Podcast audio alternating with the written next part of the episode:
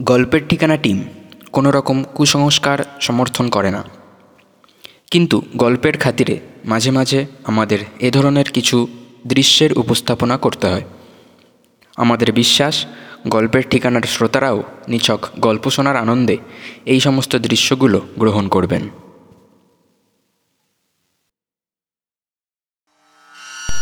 সাহিত্য জগতের বিভিন্ন স্বাদের ছোট বড় সব ধরনের গল্পকে অডিও স্টোরির মাধ্যমে রিয়েলিস্টিক করেই তৈরি আমাদের এই বিশেষ নিবেদন গল্পের ঠিকানা। আজ আপনাদের জন্য রয়েছে বিশ্ববিখ্যাত হরর স্টোরি রাইটার ও লাভক্রাফটিয়ান হররের মূল স্রষ্টা এইচপি লাভক্রাফটের লেখা দ্য কল অফ কথুলু গল্পের প্রথম অংশ দ্য হরর ইন ক্লে। গল্প পাঠে সুমন, গল্পের অনুবাদ করেছে শুভজিৎ।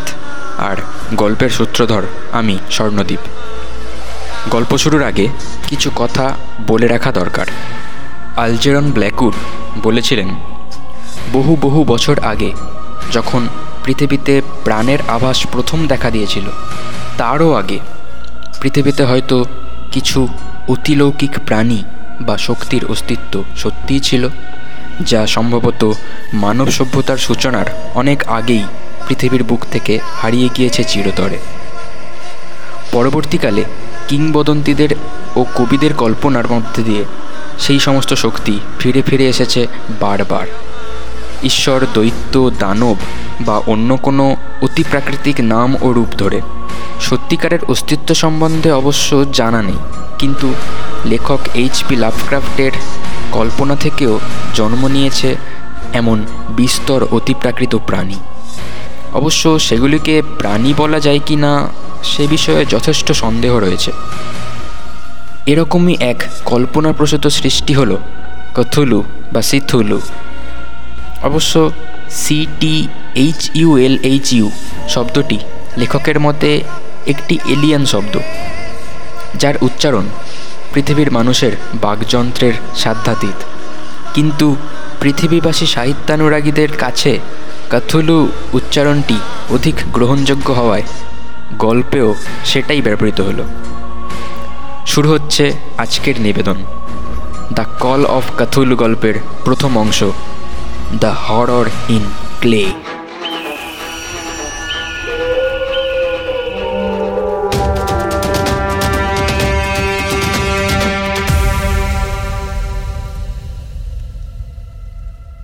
আমার কি মনে হয় জানেন? এটা আমাদের কাছে একটা আশীর্বাদের মতো যে আমরা যা দেখি, যা শুনি বা যা অনুভব করি, তার পুরোটা বোঝা বা অনুধাবন করার ক্ষমতা মানব মস্তিষ্কের নেই। আমরা আসলে এক অসীম কালো সমুদ্রের মাঝখানে এক শান্ত, নির্ঝঞ্ঝাট দ্বীপের মধ্যে বসবাস করছি।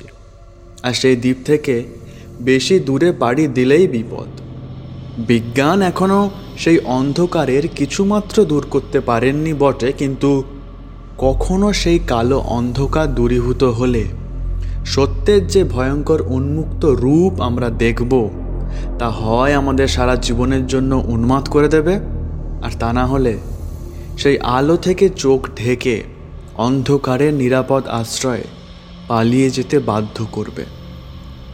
ব্রহ্মজ্ঞানীরা বিশ্বব্রহ্মাণ্ড, তার বিস্তার ও তার গূঢ় রহস্য সম্পর্কে অনেক কথা বলেছেন এবং তারা এর সাথে সাথেই আভাস দিয়েছেন মনুষ্য জাতির এমন কিছু বিপদ সম্পর্কে, যার থেকে মুক্তি পাওয়া যার তার কম্য নয়। তার জন্য সেই মানুষকে হতে হবে চরমভাবে আশাবাদী ও শীতল মস্তিষ্ক সম্পন্ন। তাদের এই বলে যাওয়া কথাগুলো যে কতখানি বাস্তব, তা আমি হাড়ে হাড়ে টের পাচ্ছি। কারণ সেই সমস্ত বিপদের এমন এক ঝলক আমি দেখেছি, যা সম্বন্ধে ভাবলেই যেন আমার আমার গায়ের রক্ত হিম হয়ে যায়। নিজেকে কেমন যেন পাগল পাগল মনে হয়। আর এই ভয়ঙ্কর সত্যের সন্ধান শুরু হয়েছিল কিছু খবরের কাগজের টুকরো আর এক মৃত প্রফেসরের কিছু নোটস থেকে। ভাগ্যক্রমে যদি আমি বেঁচে যাই তাহলে সে সমস্ত নথি আমি এমনভাবে নষ্ট করে দেবো যেন আর কোনো হতভাগ্য, কোনো দিনও ওই নরকের দারণমোচনের চাবিকাঠি ওই নথির নাকাল না পায়। আমার বিশ্বাস, প্রফেসরও তাই করতেন এবং তিনি নিজে যেটুকু জেনেছেন তাও নিজের মনেই গোপন করে রাখতেন যদি না আকস্মিক মৃত্যু তাকে এভাবে গ্রাস করত। গল্পটা খুলেই বলি। আমার গল্পের শুরু হয় উনিশশো ছাব্বিশ সাতাশ সালের শীতকালে। আমার এক মামা দাদু, প্রফেসর জর্জ গ্যামল অ্যাঞ্জেল, এর নাম হয়তো অনেকেই শুনে থাকবেন। প্রাচীন লিপি বিশারদ হিসাবে তার বেশ নাম ডাকছিল। রোড আইল্যান্ডের ব্রাউন ইউনিভার্সিটিতে সেমেটিক ভাষার অধ্যাপনাও করতেন। অনেক খ্যাতনামা মিউজিয়াম থেকে সাহায্যের জন্য ডাকও আসত তার কাছে। বিরানব্বই বছর বয়সে ইহলোক ত্যাগ করেন বৃদ্ধ। বয়স অনেক হয়েছিল বটে, কিন্তু প্রফেসরের মৃত্যুকে ঠিক স্বাভাবিক বলা চলে না। নিউপোর্ট থেকে তার বাড়িতে আসার পথে এক খাড়াই শর্টকাট ধরে হাঁটছিলেন তিনি। তখনই প্রত্যক্ষদর্শীদের মতে এক কৃষ্ণাঙ্গ নাবিকের সাথে তার ধাক্কা লাগে। ধাক্কায় অবশ্য তিনি তেমন চোট পাননি, কিন্তু তারপর চড়াই ওঠা শুরু করতেই মুখ থুবড়ে পড়ে যান তিনি। এতেই তার মৃত্যু হয়। অকস্মাৎ পতনের ফলে দুর্বল হৃদযন্ত্রে আঘাত আর তার ফলে মৃত্যু। এছাড়া মৃত্যুর আর কোনো জুৎসই কারণ খুঁজে পাননি চিকিৎসকেরা। এ কথা মেনে নিতে অবশ্য আমার প্রথম দিকে তেমন কোনো সমস্যা ছিল না, কিন্তু পরবর্তীকালে কিছু বিষয় আমাকে এ নিয়ে নতুন করে ভাবিয়ে তোলে। যেহেতু তিনি বিপত্নিক এবং নিঃসন্তান অবস্থাতেই মারা যান, তাই তার একমাত্র উত্তরাধিকারী হিসাবে তার যাবতীয় সম্পত্তি তথা গবেষণার সরঞ্জামের দায় দায়িত্ব আমার ওপরেই বর্তায়। মার্কিন প্রত্নতাত্ত্বিক সংস্থা কর্তৃক প্রফেসরের গবেষণার কাগজপত্র ছাপানো হবে বলে জানানো হয় আমাকে। সব কিছু দিয়ে দেওয়ার আগে শেষবারের মতো সেসব বস্তু নিজে চাক্ষুষ করে নেওয়ার লোভ সামলাতে পারলাম না। জিনিসগুলোকে নিজের বস্টনের বাড়িতে নিয়ে চলে এলাম। দেখতে দেখতে হঠাৎ একটা তালাবন্ধ বাক্স আমার নজরে পড়ল। প্রফেসরের কাজের সাথে আমি বেশ পরিচিত ছিলাম, কিন্তু এই বাক্স আমি আগে কখনো দেখেছি বলে মনে পড়ল না। প্রত্নতাত্ত্বিক সংস্থার দেওয়া লিস্টেও দেখলাম, ও বস্তুটির উল্লেখ নেই। আমি বিষয়টা চেপে গেলাম। বাক্সটা নিজের কাছে রেখে দিয়ে বাকি জিনিসগুলো সংস্থার আওতায় দিয়ে দিলাম। বাক্সটা নিয়ে ভয়ানক কৌতূহল জন্মেছিল আমার। কিন্তু খুলব কীভাবে? চাবিই তো নেই। অনেক খুঁজেও চাবি পেলাম না। তারপর কি একটা মনে হতে প্রফেসরের পকেট হাতরে দেখলাম, ওতে একটা ছোট্ট চাবির রিং আছে, যাতে একটাই চাবি। ওটাই যে বাক্সের চাবি তার বলে দিতে হবে না। কিন্তু ওই রিং প্রফেসর সবসময় সঙ্গে করে নিয়ে ঘুরতেন কেন? কি এমন আছে ওই বাক্সে? দেরি না করে খুলে ফেললাম বাক্সটা। আর খুলতেই বুঝতে পারলাম বাক্স তো খুলেছে, কিন্তু বাক্সের ভিতরে যে রহস্যের মায়াজাল বোনা রয়েছে, সে জাল খুলতে আমাকে বেশ বেগ পেতে হবে। বাক্স থেকে পেলাম কিছু স্কেচ, হাতে লেখা নোটস, কিছু পুরানো খবরের কাগজের কাটিং এছাড়াও রয়েছে একটি ভয়ঙ্কর দেখতে মূর্তি জাতীয় কিছু। এসবের বিন্দু বিসর্গ কিছুই বুঝতে পারলাম না আমি। প্রফেসর কি এমন করতেন? যার জন্য এই সমস্ত জিনিসের দরকার পড়তো? মূর্তিটাকে দেখে তো কোনো প্রাচীন অপদেবতার অবয়ব বলেই মনে হচ্ছে। বুড়ো বয়সে তিনি আবার এসব অদ্ভুত জিনিসে বিশ্বাস করতে শুরু করেছিলেন নাকি? মনে মনে স্থির করে নিলাম। এই রহস্যের উদ্ঘাটন আমাকে করতেই হবে। মূর্তিটা খোদাই করা হয়েছে একটা এক ইঞ্চি থেকেও কম পুরু এবং পাঁচ ইঞ্চি বাই ছয় ইঞ্চি বড় আয়তাকার টালির ওপর। মূর্তির উপাদান তেমন পুরনো বলে মনে না হলেও এই ডিজাইন যে বহুদিন আর দেখা যায় না, সে বিষয়ে কোনো সন্দেহ নেই। টালির ওপর আবার প্রাচীন চিত্রলিপিতে কী সব যেন লেখাও রয়েছে? এ লেখা পাঠোদ্ধার করা আমার সাধ্য নয়। কিন্তু লিপির থেকেও অনেক বেশি কৌতূহল উদ্রেক করে ওই মূর্তিটা। এত ভয়ানক মূর্তি কোনো সুস্থ মানুষের কল্পনা তো হতেই পারে না। দেখে মনে হয় যেন এটা অক্টোপাস, ড্রাগন আর মানুষের সংমিশ্রণে তৈরি কোনো রাক্ষসের অবয়ব। সারা শরীর আঁশে ঢাকা। আর মাথার জায়গাটায় বেশ কতকগুলো সুঁড় বিশিষ্ট, দলা পাকানো কিছু একটা বস্তু বসানো রয়েছে বলে মনে হলো। সব মিলিয়ে এমন আশ্চর্য জিনিস আমি আগে কখনো দেখেছি বলে তো মনে পড়ে না। মূর্তিটা সরিয়ে রেখে লেখাগুলোতে মন দিলাম। কিছু খবরের কাগজের টুকরো ছাড়া আর যা ছিল তা হলো প্রফেসরের নিজেরই হাতের লেখা একটা পাণ্ডুলিপি দেখে মনে হলো বেশি দিন হয়নি লেখা হয়েছে। প্রধান ডকুমেন্টের প্রথম পাতায় বড় বড় করে লেখা কথুলু কাল্ট। এই পাণ্ডুলিপি আবার দেখলাম দুই ভাগে ভাগ করা আছে। প্রথমটি শিরোনাম, এইচ এ উইলকক্সের স্বপ্ন ও স্বপ্নশিল্প, উনিশশো পঁচিশ। আর দ্বিতীয়টি শিরোনাম, ইন্সপেক্টর জন আর লেক্রাসের বয়ান এবং প্রফেসর ওয়েবের অভিজ্ঞতা উনিশশো আট। বাকি কাগজপত্রগুলোতে ছিল বিভিন্ন লোকজনের অদ্ভুত সমস্ত স্বপ্নের বিবরণ এবং বিভিন্ন প্রাচীন গোপন তন্ত্রবিদ্যা সম্পর্কিত অজস্র তথ্য, যেমন ওই ফ্রেজারের হেমশঙ্খ বা মিস মুরের পশ্চিম ইউরোপীয় ডাকিনী তন্ত্র ইত্যাদি। খবরের কাগজের কাটিংগুলো দেখে যা বুঝলাম একটাই বিশেষ খবর, বিভিন্ন সংবাদপত্র থেকে সংগ্রহ করা হয়েছে। উনিশশো পঁচিশ সালের বসন্তে ছড়িয়ে পড়া কোনো অজানা মানসিক ব্যাধি সম্পর্কে ছিল সে সমস্ত খবর।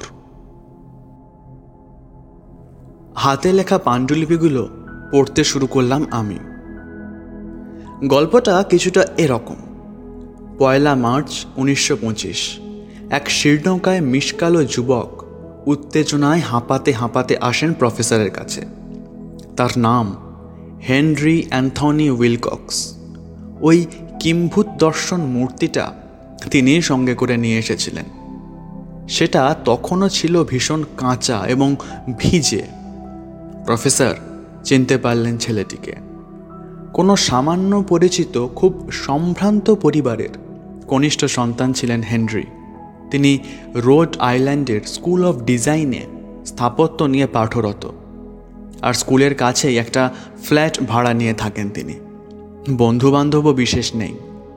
ছোটবেলা থেকেই অন্যান্যদের থেকে একটু বেশি কল্পনাপ্রবণ সে। অদ্ভুত সমস্ত পৌরাণিক গল্পকথার প্রতিও তার প্রবল ঝোঁক। অনেক অদ্ভুত সমস্ত স্বপ্ন দেখেন বলে শোনা যায়। তিনি প্রফেসরকে বলেন, প্রফেসর দয়া করে এই মূর্তির নিচে কি লেখা আছে আমাকে একটু বলে দিন। কথাটা শুনে বেশ রেগে গেলেন প্রফেসর। রাগের কারণও ছিল যথেষ্ট। মূর্তিটায় প্রাচীনত্বের চিহ্ন মাত্র নেই কিন্তু বকুনের উত্তরে তিনি যা বললেন তাতে অবাক হয়ে গেলেন প্রফেসর নিজেই। তিনি বললেন আগে নতুন তো বটেই কাল রাত্রে স্বপ্নে দেখে এটা বানালাম যে।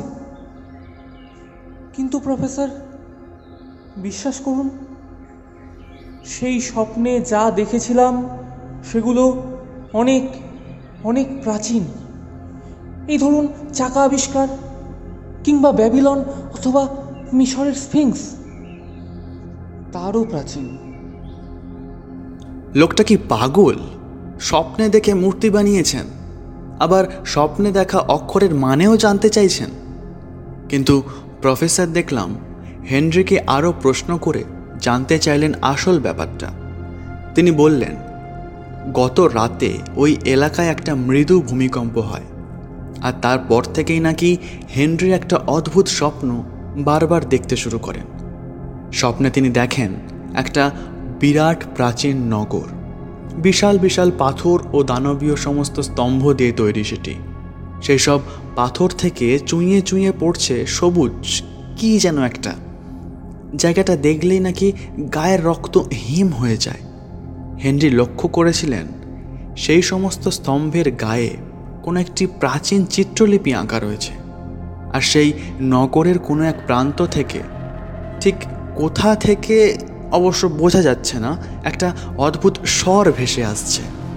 অবশ্য তাকে স্বর বলা যায় কি না সে বিষয়ে হেনরি মোটেই নিশ্চিত নন।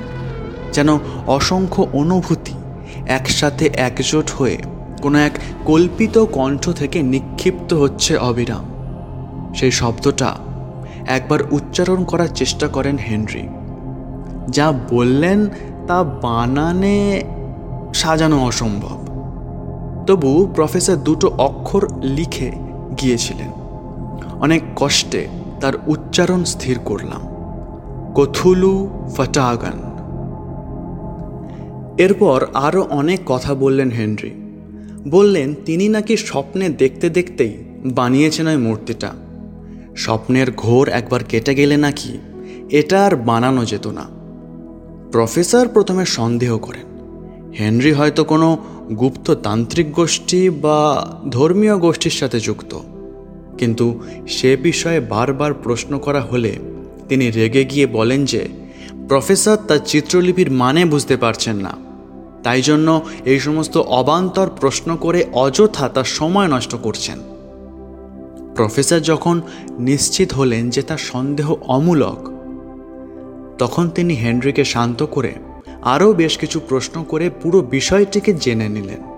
বললেন যে, ভবিষ্যতে আবার এরকম স্বপ্ন দেখলে যেন হেনরি তার কাছেই আসেন। এতে কাজও হয়েছিল। পাণ্ডুলিপিতে এরপর প্রায়ই হেনরির আগমনের কথা আর তার অদ্ভুত স্বপ্নের বিবরণ লেখা রয়েছে। সেই পাথরে ঢাকা নগরী, সেই গা ছমছমে স্তম্ভ ও চিত্রলিপি আর তার সাথে ভেসে আসা দুটো শব্দ। তার একটা হলো সেই কথুলু আর অন্যটা হলো রিলে এরপর পাণ্ডুলিপিতে তেইশে মার্চের এন্ট্রি দেখে বুঝলাম, ওই দিন হেনরি আসেননি। খোঁজ নিয়ে প্রফেসর জেনেছিলেন, হেনরি অজ্ঞাত কোনো এক জ্বরে শয্যাশায়ী। তাকে স্থানান্তরিত করা হয়েছে তার ওয়াটারম্যান স্ট্রিটের বাড়িতে। গত রাতে তিনি নাকি আচমকা কান্নাকাটি শুরু করেন। তাতে তার ফ্ল্যাটের কিছু বাসিন্দার ঘুম ভেঙে যায়। গা তখন জ্বরে পুড়ে যাচ্ছিল তার। জ্বরের ঘোর এত বেশি ছিল যে তিনি প্রলাপ বকছিলেন এবং জ্ঞান হারাচ্ছিলেন মাঝে মধ্যেই। খবর শুনেই হেনরির বাড়িতে ফোন করে খোঁজ নেন প্রফেসর। শুধু তাই নয়, পরে অনেকবারই হেনরির চিকিৎসক ডাক্তার তোবের থিয়ার স্ট্রিটের অফিসে ফোন করে খোঁজ নেন প্রফেসর। হেনরির ঠিক কী হয়েছিল সে বিষয়ে কিছু জানাতে পারেননি ডাক্তার তোবে।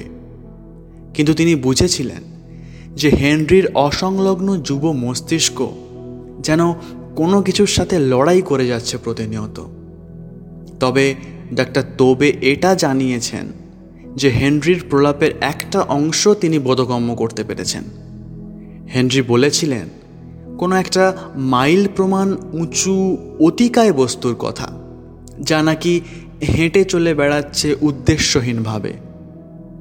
ডাক্তারের বর্ণনা শুনে প্রফেসর নিশ্চিত হন, হেনরির বলা এই অতিকায় প্রাণী আসলে হেনরির তৈরি করা সেই মূর্তির প্রাণী। অবশ্য ডাক্তারের ধারণা এ নেহাতি অলস যুব মস্তিষ্কের খেয়াল, তাই এ বিষয়ে বেশি আমল দেননি ডাক্তার তোবে। তিনি এও বলেন যে জ্বরে তখন গা পুড়ে যাচ্ছিল হেনরির জ্বরের ঘোরে তার মাথা ঠিক ছিল না, কি বলতে কি বলেছেন? সেসব নিয়ে বেশি মাথা ঘামানো মোটেই উচিত নন, এমনটাই মত, ডাক্তার তোবের। এর পরের এন্ট্রিটা দেখলাম দোসরা এপ্রিল দুপুর তিনটে। আচমকা একটা অপ্রত্যাশিত ঘটনার কথা পড়ে বেশ অবাক হলাম আমি। হেনরির সমস্ত পাগলামির লক্ষণ হঠাৎ থেমে গেল অদ্ভুতভাবে। তিনি বিছানার উপর শটান সোজা হয়ে বসেন। বসেই তিনি অবাক হয়ে জিজ্ঞেস করেন যে তিনি বাড়িতে কেন? বাইশে মার্চ রাতের পর থেকে কি হয়েছিল? তা কিছুই নাকি তার মনে পড়ছে না। ঘটনার বিন্দু বিসর্গ বুঝতে না পেরে হেনরিকে সুস্থ ঘোষণা করে দিলেন চিকিৎসকেরা। তিন দিনের মধ্যেই তার ফ্ল্যাটে ফিরে গেলেন হেনরি। কিন্তু প্রফেসরকে এরপর আর কোনো সাহায্যই করতে পারলেন না তিনি। তার সেই সব অদ্ভুত স্বপ্ন দেখাটাও বেমালুম বন্ধ হয়ে যায়। তার সেরে ওঠার পর থেকেই। পাণ্ডুলিপির প্রথম অংশের এখানেই ইতি। প্রথম অংশ আমাকে অত্যন্ত ভাবিয়ে তুলেছে। একজন স্থপতি স্বপ্নে কি না কি দেখলেন, তাই নিয়ে প্রফেসর এত মাথা ঘামাতে গেলেন কেন? দ্বিতীয় অংশে যাওয়ার আগে প্রফেসরের হাতে লেখা ছোটোখাটো নোটসগুলো দেখতে লাগলাম আমি। হেনরির আচমকা বদলে দমে না গিয়ে বরং এ বিষয়ে আরও জানতে উঠে পড়ে লেগেছিলেন প্রফেসর। হেনরির অসুস্থতার সময় আর কারও এরকম কোনো মস্তিষ্ক বিকৃতি দেখা গেছে কি না সে বিষয়ে বিভিন্ন সংবাদপত্র থেকে খোঁজ নিতে থাকেন তিনি। এর জন্য একটি নামী সংস্থাকে কাজে লাগিয়েছিলেন প্রফেসর। নিজের খ্যাতিকে কাজে লাগিয়ে সংবাদপত্রে ওঠেনি এমন কিছু খবর জোগাড় করে নিজের নোটসে লিখে রাখেন তিনি। সেসব নোটস পড়ে যা বুঝলাম। তেইশে মার্চ থেকে দোসরা এপ্রিলের মধ্যে, অর্থাৎ হেনরির অসুস্থতার সময়, পৃথিবীর বিভিন্ন জায়গায় বিভিন্ন লোকেরা এক বিশেষ স্বপ্ন দেখা শুরু করেন। লোক বলতে তারা ঠিক সাধারণ মানুষ নন। তাদের মধ্যে কেউ বৈজ্ঞানিক, কেউ কবি কেউ শিল্পী, আবার কেউ বা অলৌকিক বিদ্যায় পারদর্শী। সুতরাং তারা সবাই নাকি ওই সময় সেই একই অদ্ভুত স্বপ্ন দেখতে শুরু করেন যা হেনরি দেখেছিলেন। শেষের দিকে কয়েকজন নাকি সেই মূর্তির জানোয়ারটিকেও স্বপ্নে দেখেছেন বলে দাবি করেন। এর মধ্যে একটা ঘটনা বিশেষভাবে দৃষ্টি আকর্ষণ করে। এক বিখ্যাত স্থপতি হেনরির মতো একই সময় একইভাবে উন্মাদ হয়ে পড়েন। তার কয়েকদিন পরে যখন তার মৃত্যু হয়, তখন মৃত্যুর সময় তার সর্বশেষ কথা ছিল নরকের জীবেরা মুক্তি পেয়েছে, আমাকে বাঁচাও। প্রফেসর তার ডায়েরিতে তার সাথে কথা হওয়া মানুষদের নামধাম বিশেষ রাখেননি। তবুও অনেক কষ্টে সেই সমস্ত মানুষদের কয়েকজনের খোঁজ আমি পেয়েছিলাম। প্রফেসরের তদন্ত একদম নির্ভুল। নোটস শেষ করতেই খবরের কাগজের কাটিংগুলো নিয়ে বসলাম আমি। লক্ষ্য করলাম প্রফেসর একটি বিশেষ ঘটনার সাথে জড়িত। বিভিন্ন খবর, বিভিন্ন খবরের কাগজ থেকে সংগ্রহ করে রেখেছেন। লন্ডনে মাঝরাতে বাড়ির জানলা থেকে লাফিয়ে আত্মহত্যা, অদ্ভুত স্বপ্নের বিবরণ দিয়ে সংবাদপত্রের সম্পাদককে পাঠানো চিঠি, ক্যালিফোর্নিয়ায় সাদা আলখাল্লা পরা ধর্মগুরুদের হঠাৎ জমায়েত, ভারতবর্ষের আদিবাসী গোষ্ঠীর মধ্যে চাঞ্চল্য সৃষ্টি, হাইতিতে ভুডু সম্মেলন, ফিলিপিন্সে মার্কিন পুলিশ বাহিনীর ওপর আদিবাসীদের আক্রমণ ইত্যাদি। সমস্ত চাঞ্চল্যের কেন্দ্রেই রয়েছে সেই অদ্ভুত স্বপ্ন। আর্দেইস বানট নামে একজন শিল্পী আবার সেই স্বপ্নের নগরীর একটা ছবি এঁকে তা এক্সিবিট পর্যন্ত করে ফেলেছেন। আর তারপরে চূড়ান্ত সমালোচনার শিকারও হয়েছেন। পৃথিবীর বিভিন্ন মানসিক হাসপাতালেও খোঁজ নেন প্রফেসর। বেশ কিছু হাসপাতালের রোগীদের মধ্যেও চাঞ্চল্য ছড়িয়েছিল। রোগীদের আঁকা বিভিন্ন ছবি প্রফেসরকে দেখালেন ডাক্তাররা। খবরের কাগজ আর নোট শেষ করলাম। কৌতূহল আমার সপ্তমে চড়ে গিয়েছে। বিন্দুমাত্র সময় নষ্ট না করে দ্বিতীয় অংশটায় মন দিলাম আমি। শুনছিলেন আমাদের আজকের নিবেদন। লেখক এইচ পি লাভক্রাফটের লেখা দি কল অফ কথুলু গল্পের প্রথম অংশ দি হরর ইন ক্লে পরের অংশ আসছে খুবই তাড়াতাড়ি, শুধুমাত্র গল্পের ঠিকানা ইউটিউব চ্যানেলে। আজকের গল্পে কথকের ভূমিকায় সুমন, উইলকক্সের ভূমিকায় নির্ঝর এডিটিং, সাউন্ড এফেক্টস এবং পোস্টার ডিজাইনে আমি স্বর্ণদ্বীপ সমগ্র গল্প পরিচালনায় সায়নদ্বীপ গল্পটি ভালো লেগে থাকলে লাইক ও শেয়ার করে দেবেন। আর আপনার মতামত কমেন্ট বক্সে কমেন্ট করে জানাতে ভুলবেন না। চ্যানেলে নতুন হলে বা চ্যানেলটি এখনও সাবস্ক্রাইব না করে থাকলে অবশ্যই সাবস্ক্রাইব করে দেবেন। আমরা ওয়ান কে সাবস্ক্রাইবারের খুবই কাছাকাছি আছি। তাই চ্যানেলটি সাবস্ক্রাইব করে পাশে থাকবেন অবশ্যই। এছাড়াও আমাদের ফেসবুক ও ইনস্টাগ্রামে ফলো করতে পারেন। প্রোফাইল লিঙ্ক ডিসক্রিপশান বক্সে দেওয়া হলো। চ্যানেলের সঙ্গে থাকবেন কারণ গল্পের পরবর্তী অংশ আসছে খুব শীঘ্রই। শুনতে থাকুন গল্পের ঠিকানা, যেখানে ভিন্ন স্বাদের গল্প শোনানোই আমাদের মূল লক্ষ্য। ধন্যবাদ।